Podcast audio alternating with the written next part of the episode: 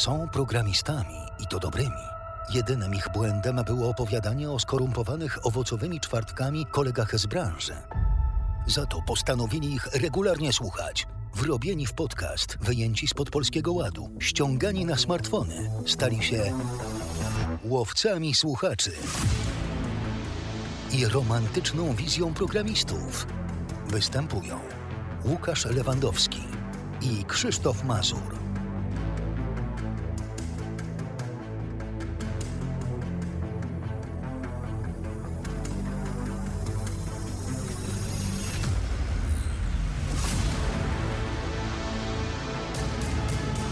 Backend, frontend. Dwa pojęcia nieprzerwanie przewijające się w odcinkach romantycznej wizji, które w końcu trzeba w pełni wyjaśnić. Czym tak naprawdę są? To je wyróżnia. Czy mogą bez siebie żyć? Jakiego rodzaju kompetencje powinni przewijać programiści backend, a jakie frontend? Gdzie powinien zacząć początkujący w świecie IT? W jaki sposób najłatwiej wejść do tego środowiska? Co sprawia i jakie zalety ma rozdzielenie backendu od frontendu? Na te i inne pytania postaramy się odpowiedzieć w dzisiejszym odcinku. Zapraszamy do przesłuchania. Porozmawiajmy dzisiaj o frontendzie i backendzie, bo chyba wspólnie doszliśmy do takiego wniosku z niemałą pomocą słuchaczy, że warto może byłoby w końcu wyjaśnić, z czym to się je i o co chodzi, bo my tak sobie niejednokrotnie wspominamy, a tu frontend, a tu backend, a tu frontendowiec, a tu backendowiec, ale być może trzeba ten temat rozszerzyć i porozmawiać o nim. No to zacznijmy od Twojej działki i spróbujmy objaśnić, czym jest backend. Witam. No tak już od razu od konkretów. No, no backend y, ja, ja bym to określił jako y, aplikację, tą, tą część aplikacji, która działa na serwerze i niesie ze sobą jakąś logikę biznesową, warstwę bazodanową, czy połączenie z, no, połączenie z bazą danych, czyli generalnie coś, czego nie da się wykonać e, w aplikacji e, klienckiej w ramach przeglądarki. Dobra, no to jak będę chciał wykonać stronę internetową, to czym będzie backend? No może nie jest potrzebny. No ale załóżmy, że jest. No to swoją drogą to będzie jeszcze jedno pytanie potem, czy te dwie czy, czy frontend i backend mogą żyć obok siebie, ale, ale najpierw może spróbujmy odpowiedzieć. Będzie to coś, aplikacja, która no, jest w stanie na przykład yy, no, może tutaj y, trzeba od razu doprecyzować, czyli ta strona internetowa to będzie y, coś, co składa się z backendu i frontendu, tak? Tak, mamy jakiś tam panel zarządzania, mhm. chcemy przechowywać jakieś dane, nie wiem, artykuły blogowe. Właśnie, bo y, często też się spotyka określenie backend jako y, panel administracyjny. A tutaj do, doprecyzujmy, że nie mówimy tutaj o takim zapleczu do zarządzania, tylko mówimy jakby o, o podziale strukturalnym, czyli te, no, rozdzielamy ten element aplikacji, który jest w stanie nam obsłużyć, mówię, logikę biznesową, połączenie z bazą danych, przetwarzanie danych i ma to, być, ma to się odbywać bezpośrednio na serwerze.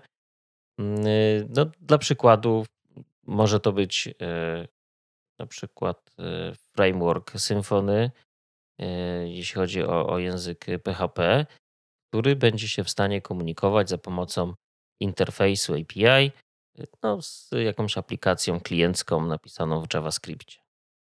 Tak ładnie powiedziałeś to API, to, to, to może wyjaśnić, czym ono jest. No to jest taki e, interfejs aplikacji, e, no, dzięki któremu możemy mm, komunikować się z innymi aplikacjami. To jest taki zbiór e, reguł, zasad, zasad które no, opisują tą komunikację. Okej, okay, podoba mi się to wyjaśnienie. Super, cieszę się bardzo. No to teraz czym jest frontend? To ja? Ja no, teraz? Możesz, możesz powiedzieć, no jak chcesz, tak bardzo. No, proszę. No, zgłaszam się, czuję się odpowiedzialny za tą część. No, frontend to jest, jeżeli wchodzimy przykładowo na stronę, to właśnie widzimy frontend. Czyli to jest ta warstwa wizualna, która taką kołderką okrywa to, co jest y, pod spodem, czyli ten backend, można powiedzieć. Kołderką? No tak ładnie chciałem, pościelą. Tak, fantastycznie. Czyli to jest y, aplikacja, aplikacja kliencka, tak? Tak, w zasadzie w sensie nawet dosłownym i przenośnym. E, ona się komunikuje bezpośrednio z, z osobą, która, która, korzysta z tej strony, z tej aplikacji i tak dalej, i tak dalej.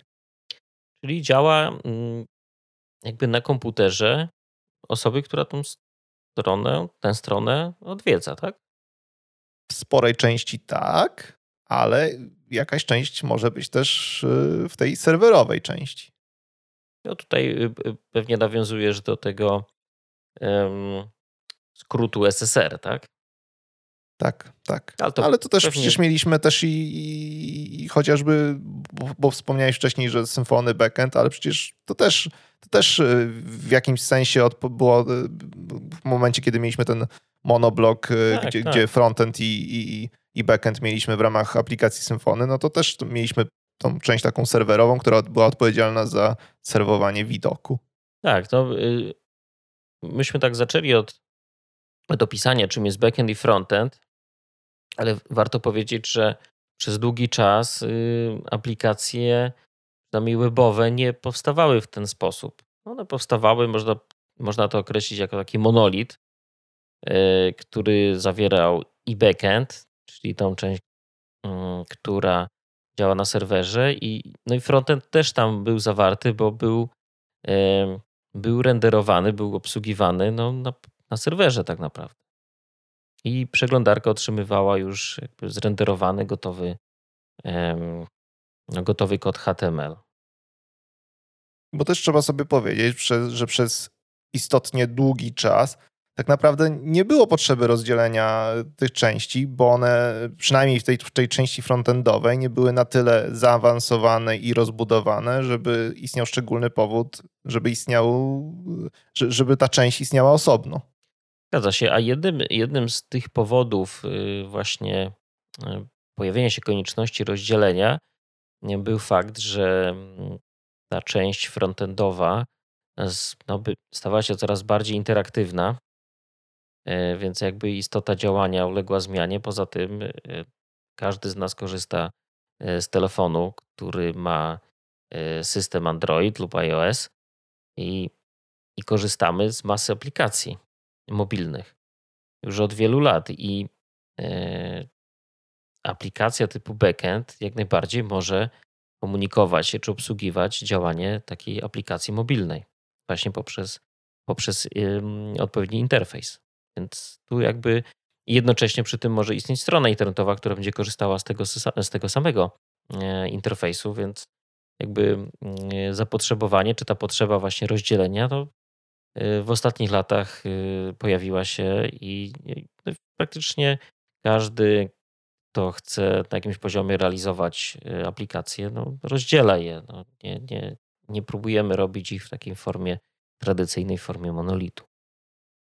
Wspomniałeś o aplikacjach mobilnych. Ja przy okazji sobie pomyślałem, że też mnogość urządzeń, na których y, wyświetlone są aplikacje internetowe, zakończyło te czasy, kiedy stronę należało wyświetlać najlepiej w rozdzielczości 640 na 480 w odpowiedniej przeglądarce. No i pojawiło się to hasło, które u nas, mam wrażenie, przewija się przez wszystkie odcinki, czyli specjalizacja. No i musieliśmy dojść do takiego momentu, kiedy ta specjalizacja również we frontendzie musiała zaistnieć i to my jako frontendowcy musimy się dostosowywać do urządzeń, a nie urządzenia do, do tego, co my wyświetlamy. Zgadza się, zgadza się.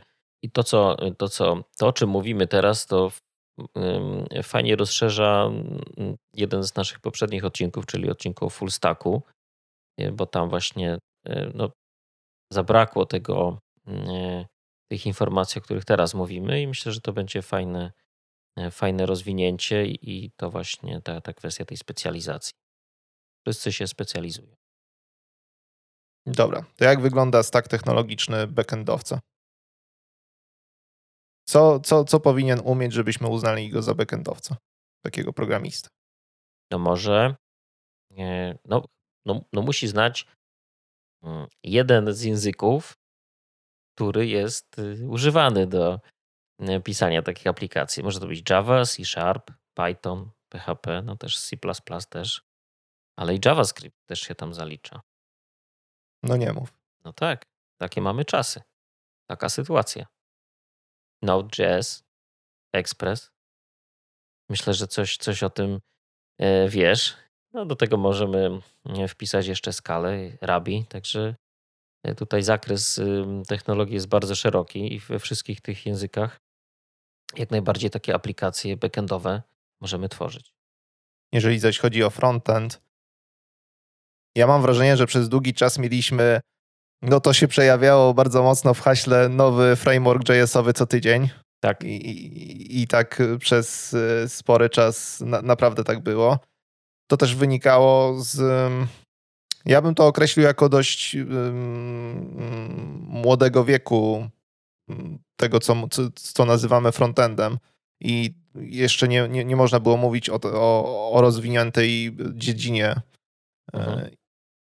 To musi no ale... się wyklarować, nie? Zawsze tak, musi być jakiś tak. szum, jakiś, y, nie, jakieś zamieszanie i z tego dopiero jakieś rozwiązania się klarują. Jedne są gorsze, drugie lepsze i te lepsze zostają, gorsze, gorsze się już nie rozwija po prostu. No, mówiąc tak y, religijnym tonem, na początku był chaos, no ale w końcu mamy światło w postaci chyba można uznać trzech takich głównych frameworków y, JS-owych, czyli muszę wymienić na początku Vue.js, y, Angulara i Reacta. I, I, w końcu gdzieś tak mam wrażenie, że to się zaczęło w końcu konsolidować, w końcu możemy uznać, że, że, że mamy już wypracowane jakieś schematy na tym frontendzie i, i, i w którąś stronę czuć, że to zmierza. A Nest.js? No Nest.js to jest um, jeden z frameworków, ale backendowych. To już chyba bardziej ciebie bym musiał. No dlatego tutaj tak urzuciłem. Ach. W kwestii, w kwestii JavaScriptu i y, ogromnej popularności w ostatnich latach i miesiącach. No ale tak mówię tylko o tym JS-ie, a przecież e, front to też również i HTML, i CSS, no i też te preprocesorowe SASy, no bo CSS to CSS, ale te preprocesory to mam wrażenie, że to już jest kolejna wręcz branża programowania, bo to, co tam można stworzyć i, i w jaki sposób się poruszać, i możemy mieć i, i pętle, i zmienne, no. To, to, to, ja bym się nie zdziwił, jeżeli w pewnym momencie to będzie jeszcze kolejna branża i będziemy musieli powiedzieć, y, mówić o backendowcach, frontendowcach JS-owych i frontendowcach wyglądowych. Tak, czyli no, ten frontendowiec JS-owy by się skupiał na obsłudze logiki po stronie frontu, a wyglądowiec y, zajmowałby się tylko kwestią tego interfejsu, czy tej strony wizualnej, która jest widoczna bezpośrednio dla użytkownika. Tak. No jestem w stanie sobie to wyobrazić, szczególnie jak spoglądam na to, jak się rozwija CSS, y, jakiego rodzaju y, nowe właściwości są proponowane. Mhm, Wszystko mhm. zależy od, y, od producentów przeglądarek, kiedy one zostaną wprowadzone, ale jak spoglądam na te pomysły, to są naprawdę mocno posuwające do przodu. Tak, często blokadorem tego rozwoju są, jest właśnie opóźniona implementacja tych, tych nowych, nowych możliwości, jakie, jakie są wdrażane. No, jeśli chodzi o CSS, to myślę, że będziemy mogli mówić niedługo o programiście. CSS. Tak, w zasadzie naprawdę nie zdziwię się, jeżeli koniec końców tak się, tak się właśnie to nie skończy. Ale wspomniałeś o, o logice biznesowej. Czy po stronie frontu powinna istnieć? Czy powinniśmy, czy powinniśmy ją jakoś modyfikować, zmieniać po stronie frontu? Myślę, że zdania ekspertów mogą być podzielone, ale mi się wydaje, że no najlepiej jakby nie istniała. Znaczy, no, niech istnieje, ale niech będzie realizowana właśnie po stronie, po stronie backendu. Zresztą pomyśl, jaką logikę, jaką logikę biznesową mm, jesteś w stanie na froncie zrealizować, jeżeli to jest uzależnione, mm, no działanie tego, tego frontu jest uzależnione od, y, od klienta, od tego, czy ten odpowiednie requesty później wyjdą tak, ze strony klienta. W sensie chodzi mi o to, na przykład gdyby był to jakiś proces, czy nie zostanie przerwany, tak? I my już nie mamy nad tym kontroli od, od strony backendu, no możemy to wszystko sobie poprawnie zrealizować i, no i, no i to jest właściwe miejsce do obsługi takich zadań. A czy obróbka danych i ro, rodzaj ich e, wysyłanych do backendu to nie jest jakiegoś rodzaju obrób, działanie na, na rzecz tej logiki biznesowej? Chodzi mi na przykład, nie wiem, działanie na cennikach i, i, i sposób tam, nie wiem, jakiegoś zaokrąglania i tak dalej. Wiesz, ciężko, przyznam, że ciężko mi to tak jasno zakla zaklasyfikować, czy to jest y, czy to jest, już, czy to jest już logika biznesowa? No zaokrąglanie, no niby tak. Ale to widzimy, że z tym mamy często do czynienia, że takie hmm, jakby praca z tymi danymi, które my wprowadzamy, faktycznie odbywa się na froncie w jakimś tam zakresie. E, ale ja bym, ja bym na to spojrzał w ten sposób, że ten front, jeżeli nawet te dane w jakiś sposób tam przetworzy, użytkownik to widzi, tak? No, wprowadził sobie coś tam w pole tekstowe, zostało to zaokrąglone i on jakby no, widzi tą zmianę e, i później wysyła, tak? Wysyła jakby ten jakiś arkusz czy, czy formularz do backendu i jakby wysyła już te dane w takiej postaci skorygowanej. Tak to sobie wyobrażam przynajmniej. Czyli można powiedzieć, że front jedynie mu pomógł w uzupełnieniu tych danych w jakiś sposób poprawnym, natomiast e, no one są wysyłane w takim stanie, jaki widzi użytkownik, więc jakiegoś przetwarzania tutaj chyba nie ma. Mm, o Vue się mówiło, że to jest przedstawiciel tego modelu, takiego model, model view, view model, e, view, nie? I, I tam właśnie mieliśmy do czynienia z takim przetworzeniem informacji, które dostajemy od mhm. backendu do klienta, mhm. ale przy jednoczes jednoczesnym e, nie wpływaniu na zmiany te, tych danych. Czyli tak mhm. tak jakby robimy jak, jakieś przetwórstwo, ale, ale już nie wpływamy na te dane, co, co, co się dzieje na przykład po stronie backendu. Jasne. I, I tu mi się wydaje, że to jest tak mm, fajnie, fajnie pokazane, że, że, że front y, tak jakby ma jakieś znaczenie y, przy, przy wpływie na tą logikę biznesową, mhm. ale jednocześnie no, no, nie, nie, wpływa na jego istotę. No tu jest też yy, kluczowe, żeby ta logika była umieszczona w jednym miejscu. No, po stronie backendu możemy to sobie lepiej ustrukturyzować w odpowiednich modułach. Mogą to być też mikroserwisy w ramach backendu, bo backend nie, nie, nie musi być jeden, jedna aplikacja, to może być wiele mikroserwisów, które składają się na aplikację i e, dzięki takiemu podejściu front może się, no realnie może nawet front nie mieć świadomości, że pod spodem tak tak naprawdę komunikuje się z kilkoma różnymi totalnie e, serwisami, które mogą być na różnych serwerach. Gdzieś na przykład za pośrednictwem proxy może się to odbywać. No, ale mm, wtedy możemy po stronie backendu mieć to lepiej zorganizowane, enkapsulowane, zamknięte gdzieś w jakichś modułach, w konkretnym mikroserwisie i możemy lepiej panować się nad tą logiką i testować jednocześnie. Możemy to w prostszy sposób niż wtedy, gdy logika jest podzielona czy rozsiana pomiędzy e, backendem i frontendem. No, ciężko później e, e, testować. Poza tym, no, nawet pomyśl, jak, jakby to miało wyglądać w przypadku, gdy nasza aplikacja to nie jest tylko frontend webowy, ale też właśnie aplikacja mobilna i co wtedy logika biznesowa by musiała być zawarta w dwóch różnych totalnie aplikacjach. A widzisz, a po stronie frontu też możesz mieć mikroserwisy i też możesz mieć proxy. Tak. I bardzo dobrze. Bardzo dobrze. Rozwijamy się. Um, mam wrażenie, że to się przewija przez całą naszą rozmowę, więc chyba musi w końcu dojść do tego pytania. W jaki sposób mogą komunikować się te dwie warstwy, frontend i backend? No, mhm, już wspomnieliśmy, czyli, czyli za pomocą interfejsu. E, i mówimy tutaj konkretnie o REST API, czyli takim mm, jest to taka forma, no czyli jest to ten, ten zbiór reguł, tak, opisujących komunikację, ale generalnie chodzi o to, że ta komunikacja odbywa się za pomocą protokołu HTTP i jest bezstanowa, czyli coś, co kiedyś było dla nas oczywiste. Mówię tutaj o takich aplikacjach webowych, gdzie sobie mogliśmy, mogliśmy się mm, podpierać sesją, gdzieś przechowywać jakieś dane i wtedy mm, realnie to, co otrzymywaliśmy, czy, czy było renderowane, no było uzależnione też od, od sesji, od tego, mm, jak, co żeśmy na przykład wysyłali do serwera, co tam było zapisane w ramach tej sesji.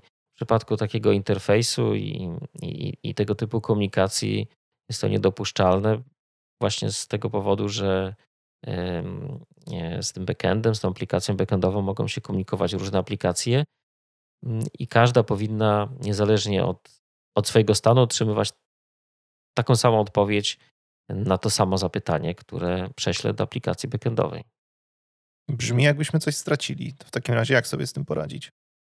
Nie no, to nie jest kwestia, że coś straciliśmy, to jest kwestia innego, e, innego podejścia. Moim zdaniem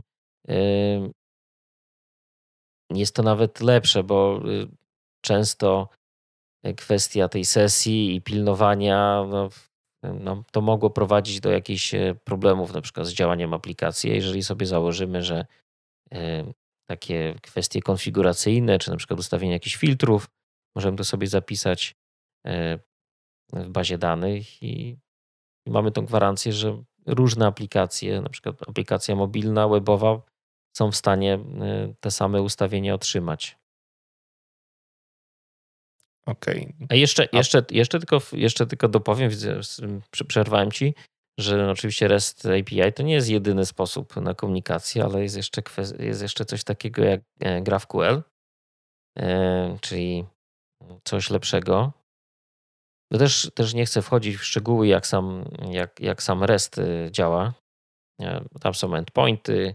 Każdy endpoint powinien obsługiwać jakiś jeden zasób, typy requestów i tak dalej. Generalnie GraphQL to jest coś lepszego. Coś, co powinno usprawnić pracę, tą komunikację między, między tymi aplikacjami i zostało opracowane przez Facebooka chyba w 2000 2012, a w 2015 zostało tak udostępnione e, szerszej publice. Jest Wiesz, to... ja nie powiedziałbym, że, że, że coś lepszego. Ja bym raczej to ujął jako coś innego.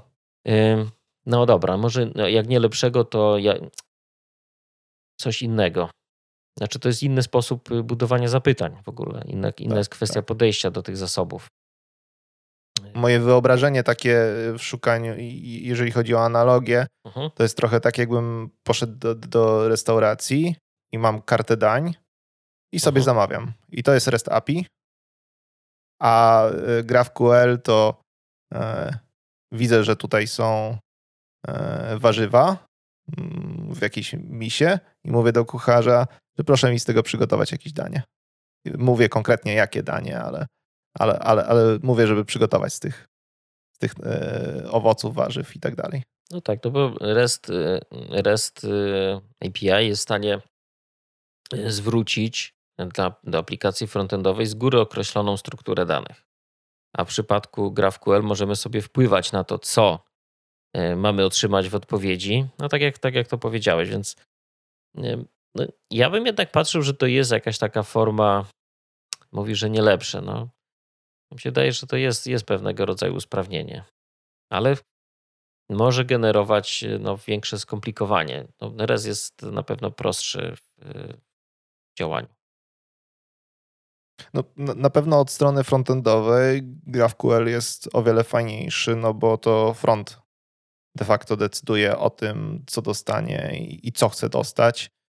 Mm, w przypadku RESTA musi się pogodzić z tym, co mu backend oferuje. Znaczy, też nadal w przypadku, no bo jeżeli zrobimy jakieś zapytanie w GraphQL-u, które, które się nie pokrywa z tym, co jest zaimplementowane w backendzie, no to nie dostaniemy, no ale no, możemy w zależności od sytuacji mocno wpływać na to, co, co chcemy i co dostajemy. I znowu nie, znowu tak, żeśmy tutaj yy, yy, od ogólników wchodzimy w głębsze szczegóły, a oczywiście warto powiedzieć, że chodzi o kwestie danych zwracanych z backendu i że te dane są w formacie, mogą być w formacie JSON, w formacie XML, więc to są kolejne tematy na kolejne jakieś nasze odcinki. Bo też zakładamy, że jeżeli ktoś słucha, to jakiś minimalny, minimalny poziom wiedzy posiada, ale, ale chyba chętnie to rozwiniemy. Chyba trzeba będzie zrobić taki odcinek pod tytułem Słowniczek pojęć. Chyba tak. Dla nas to są oczywiste rzeczy, a dla nie wszystkich jest to oczywiste. Tak, zawsze mamy takie, taką wątpliwość, czy, czy wszystko jest na pewno zrozumiałe, albo z drugiej strony, czy nie jest zbyt banalne. No, ciężko, ciężko wycentrować ten poziom mhm. wiedzy słuchacza. No, kluczowa jest tutaj kwestia feedbacku ze strony słuchaczy, także jak ktoś, jak ktoś e, czuje e, chęć podzielenia się opinią, to zapraszamy. Kontynuując e, wątek odcinka. Czy dwie warstwy mogą bez siebie żyć? Czy mogą żyć osobno? Bo nawet zadałeś takie pytanie, czy jest potrzebny backend w przypadku strony. Teraz, teraz na chwilę się tak zastanowiłem. No, no mogą istnieć totalnie oddzielnie. E, I niekoniecznie są sobie potrzebne, no bo jeżeli mamy taką prostą stronę www bez panelu do zarządzania, to czy ona potrzebuje takiej no, no złożonej struktury aplikacji? Może to być no, sam. nie. Może to być sama, no, sama aplikacja napisana w JS-ie, działająca sobie po prostu bez edycji. Ktoś coś potrzebuje zmienić, to sobie edytuje kod, robi deploy.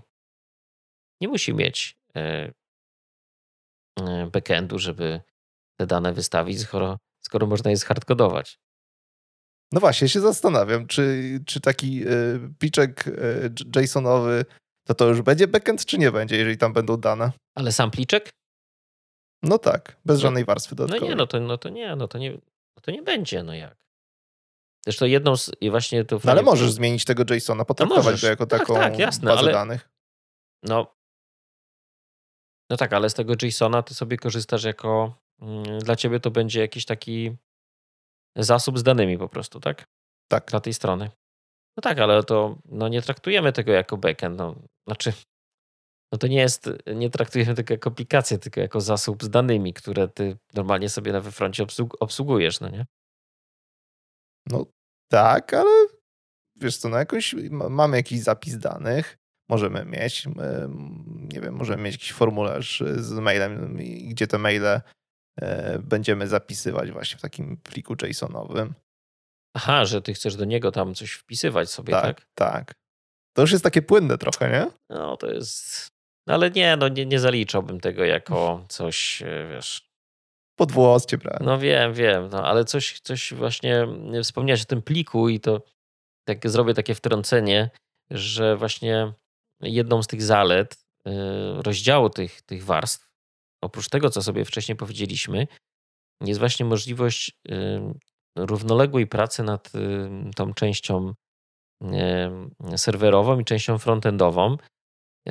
Każda, no mogą to być dwa, dwa oddzielne teamy, i backend może sobie realizować y, no, ten interfejs, wystawiać dane po swojemu. Oczywiście mają jakąś tam strukturę, czy jest jakaś tam dokumentacja, która określa te endpointy i co ma w nich być zawarte, ale na przykład front nie musi czekać, aż backend skończy, skończy pisać e, logikę i, i, i, i to właśnie ten interfejs, y, te endpointy, endpointy, czyli jakieś adresy, pod którymi, które można odpytać o jakieś dane, tylko może sobie użyć właśnie taki pliczek z JSON-em, w którym będzie ta struktura zdefiniowana i wypełniona jakimiś testowymi danymi i może sobie testowo obsługiwać import takiego pliku, no, gdy, no, imitując jakby odpytanie aplikacji backendowej o dane.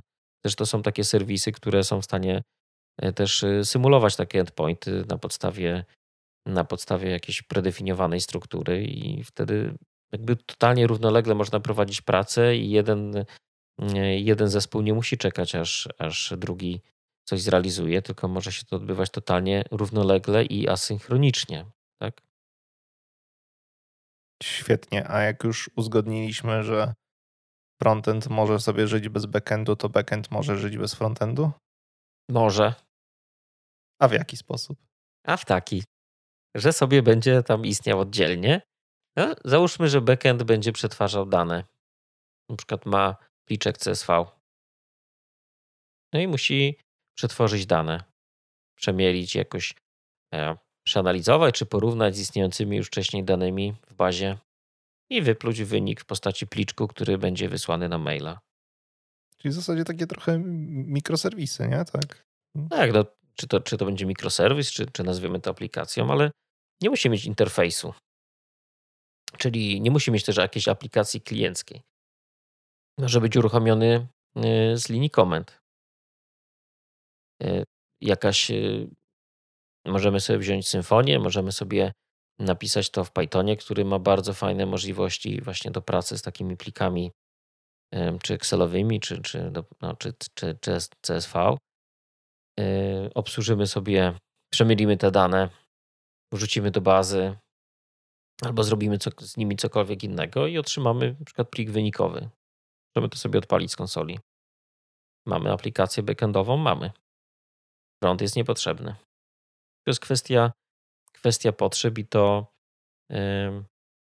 o jakiej jakby kategorii aplikacji myślimy, bo my się zajmujemy generalnie aplikacjami webowymi, więc podświadomie cały czas gdzieś tam myślimy o tych, o tych kwestiach webowych, więc w przypadku webowej aplikacji, no to wiadomo, no, ten użytkownik musi się jakoś skomunikować z tym backendem, więc bez interfejsu użytkownika byłoby ciężko. Więc w przypadku takich aplikacji, no faktycznie ten backend no sam tak funkcjonować chyba nie może za bardzo. Co jest najtrudniejsze w pracy backendowca i jak bardzo to się różni od pracy frontendowca? Czy co jest najważniejsze e, w pracy tej serwerowej? Hmm, hmm, hmm. Wszystko jest najważniejsze. Są rzeczy ważne. Nie, no ale zakładam, z, zakładam, że ten zakres obowiązków i, i, i, odpowiedzialności i tego, co się ewentualnie może, brzydko mówiąc, wykasztanić, jest jednak tak, inny. No tutaj, no, no tak, napis, tak, tak powiedziałem, że wszystko, ale no jest. Y, no jest coś, jak powiedzieliśmy, kwestia przetwarzania danych logiki biznesowej. Y, jeżeli mamy y, mamy jakąś aplikację, która, nie wiem, robi zestawienie albo prognozuje przyszłą inflację, no to może to być kluczowe, tak? Czyli tutaj ewentualna pomyłka no może skutkować, e, jakby ma bezpośredni impact na, na wynik działania e, całej aplikacji. W przypadku frontendu no, może coś niepoprawnie się wyświetlić, jakiś przycisk może nie zadziałać, czy może coś się rozjechać w innej rozdzielczości, jak, jak tutaj mówimy o aplikacjach webowych. Mm, więc jakby nie ma tego ryzyka, skoro wszystko, co obsługuje e, logikę biznesową jest na serwerze, no to ten programista backendowy tu ma jakby większą odpowiedzialność e, na, no, na, na, na sobie, tak, żeby ten efekt działania aplikacji był zgodny z, z oczekiwaniami klienta. No, ale w przypadku frontendu też tak. No, to, to jest coś, co pierwsze będzie widział klient, frontend. I jak coś tam będzie się źle, mm, y, źle wyświetlać, dane, załóżmy, że poprawnie backend wystawi, ale front ich nie wyświetli, to efekt końcowy może być podobny. Natomiast nie ma tego ryzyka, że y, na przykład coś, coś w bazie się źle pozapisuje. No różne, różne aplikacje, różne ryzyka. Tak, to takie mm, ryzyko e, finansowe mam poczucie, że, że mocno spoczywa na, na backendowcach, bo tam, tam mogą się e, stać rzeczywiście e, złe rzeczy, ale z drugiej strony jest też to hasło, że, że, że klient kupuje oczami, no i wchodząc, jeżeli się zniechęci wyglądem, no to może się okazać, że że nawet nie, nie będzie okazji, żeby się coś złego stało w bazie danych, bo jakakolwiek akcja w ogóle nigdy nie zaistnieje. No, dokładnie. Także myślę, że ryzyka są e, i po jednej, i po drugiej stronie na tyle, mogą być na tyle duże, że każda z tych, każdy z tych programistów pełni bardzo istotną rolę w projekcie. A osoba spoza branży, która chciałaby wejść w świat IT, gdzie w pierwszej chwili się odnajdzie? Na frontendzie czy w backendzie? No, znowu jakieś trudne pytania mi zadajesz. No, ja przyznam, że też nie mam odpowiedzi. Liczę, że, że do niej wspólnie dojdziemy. No dobra. Wiesz, wydaje mi się, że jak chcesz uzyskać yy, pierwszy jakiś efekt działania programu, to najprościej to zrobić yy, yy, w Pythonie, wypisując gdzieś tam w konsoli Hello World. W przypadku JS-a wydaje mi się, że potrzeba minimalnie większy narzut, żeby. DevToolsy. Console log Hello World. No dobra. Ale żeby już coś zrobić takiego oprócz, yy, oprócz wyprintowania czegoś w konsoli, no w Pythonie biorę sobie jakąś bibliotekę, ściągam tutka, mogę uzyskać pierwszy efekt przetwarzania danych bardzo szybko. A w no ale chwilę, chwilę, czekaj, czekaj. No. Trzeba najpierw zainstalować tego Pythona. A tam jak ktoś ma Linuxa, to większość już tam ma zainstalowanego Pythona trójkę. Ale kto tam spoza branży wchodząc od razu ma Linuxa? To może Maczek. Maczek. No dobra, no ale otworzysz notatnik i już masz HTML-a. Okej, okay, przekonałeś mnie. Totalnie zapomniałem o HTML-u, naprawdę.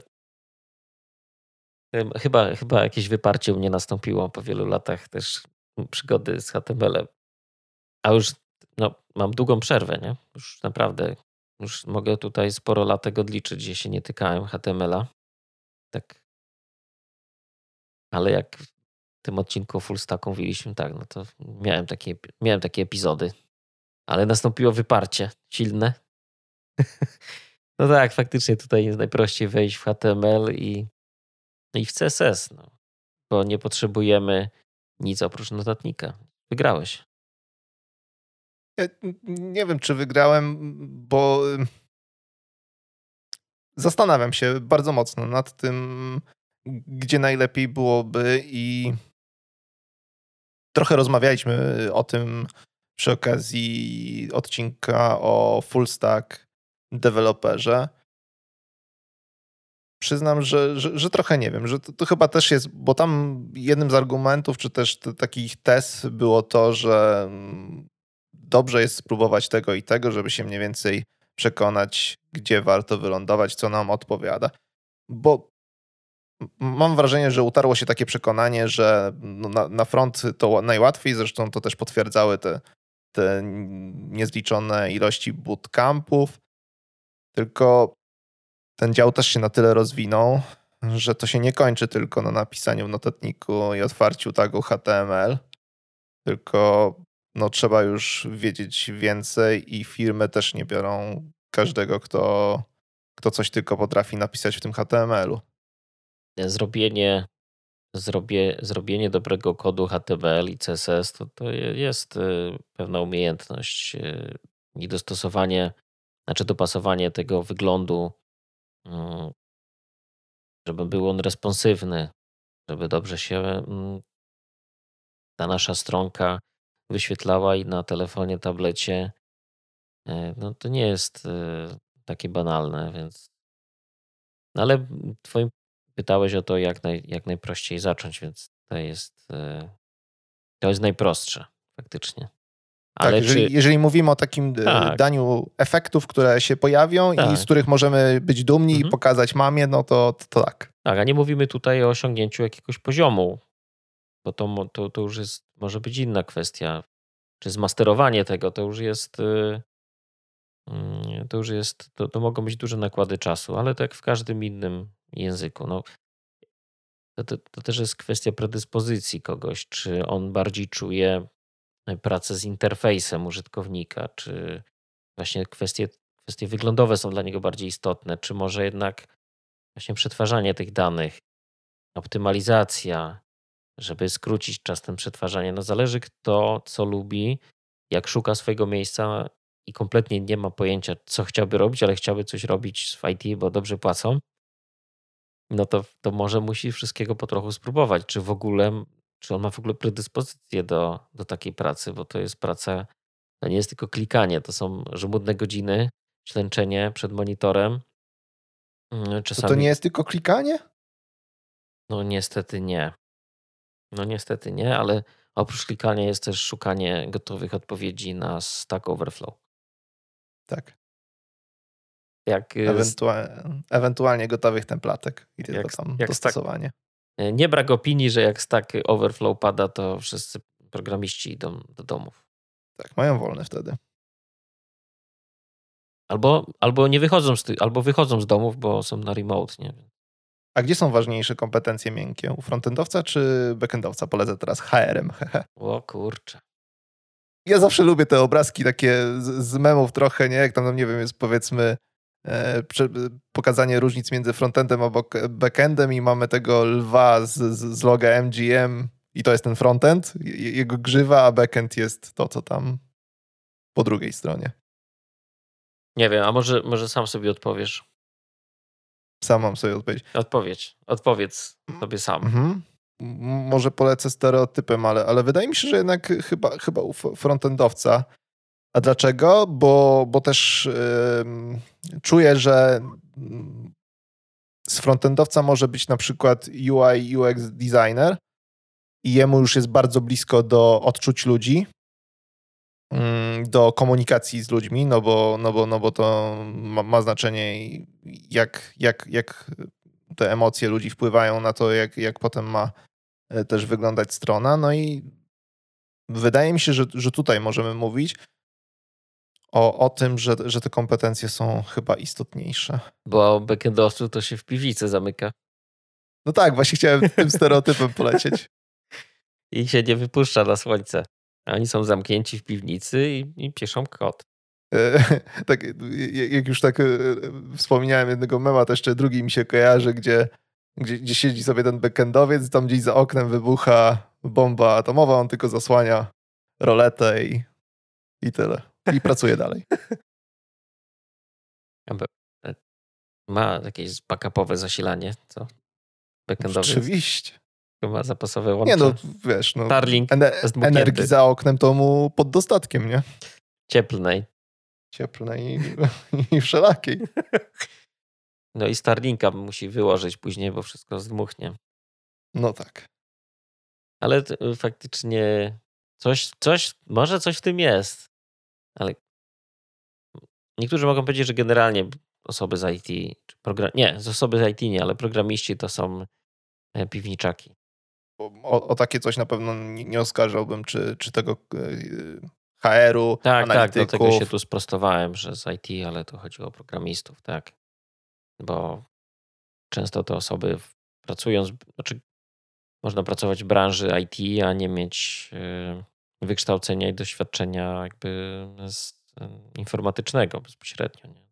Tam jest, tak jak mówiliśmy, są szereg osób, z różnych specjalizacji, które jakby no, w branży pracują.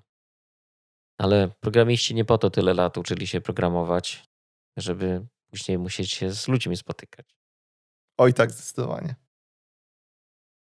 To jakie są kryteria oceny dobrego backendowca i frontendowca?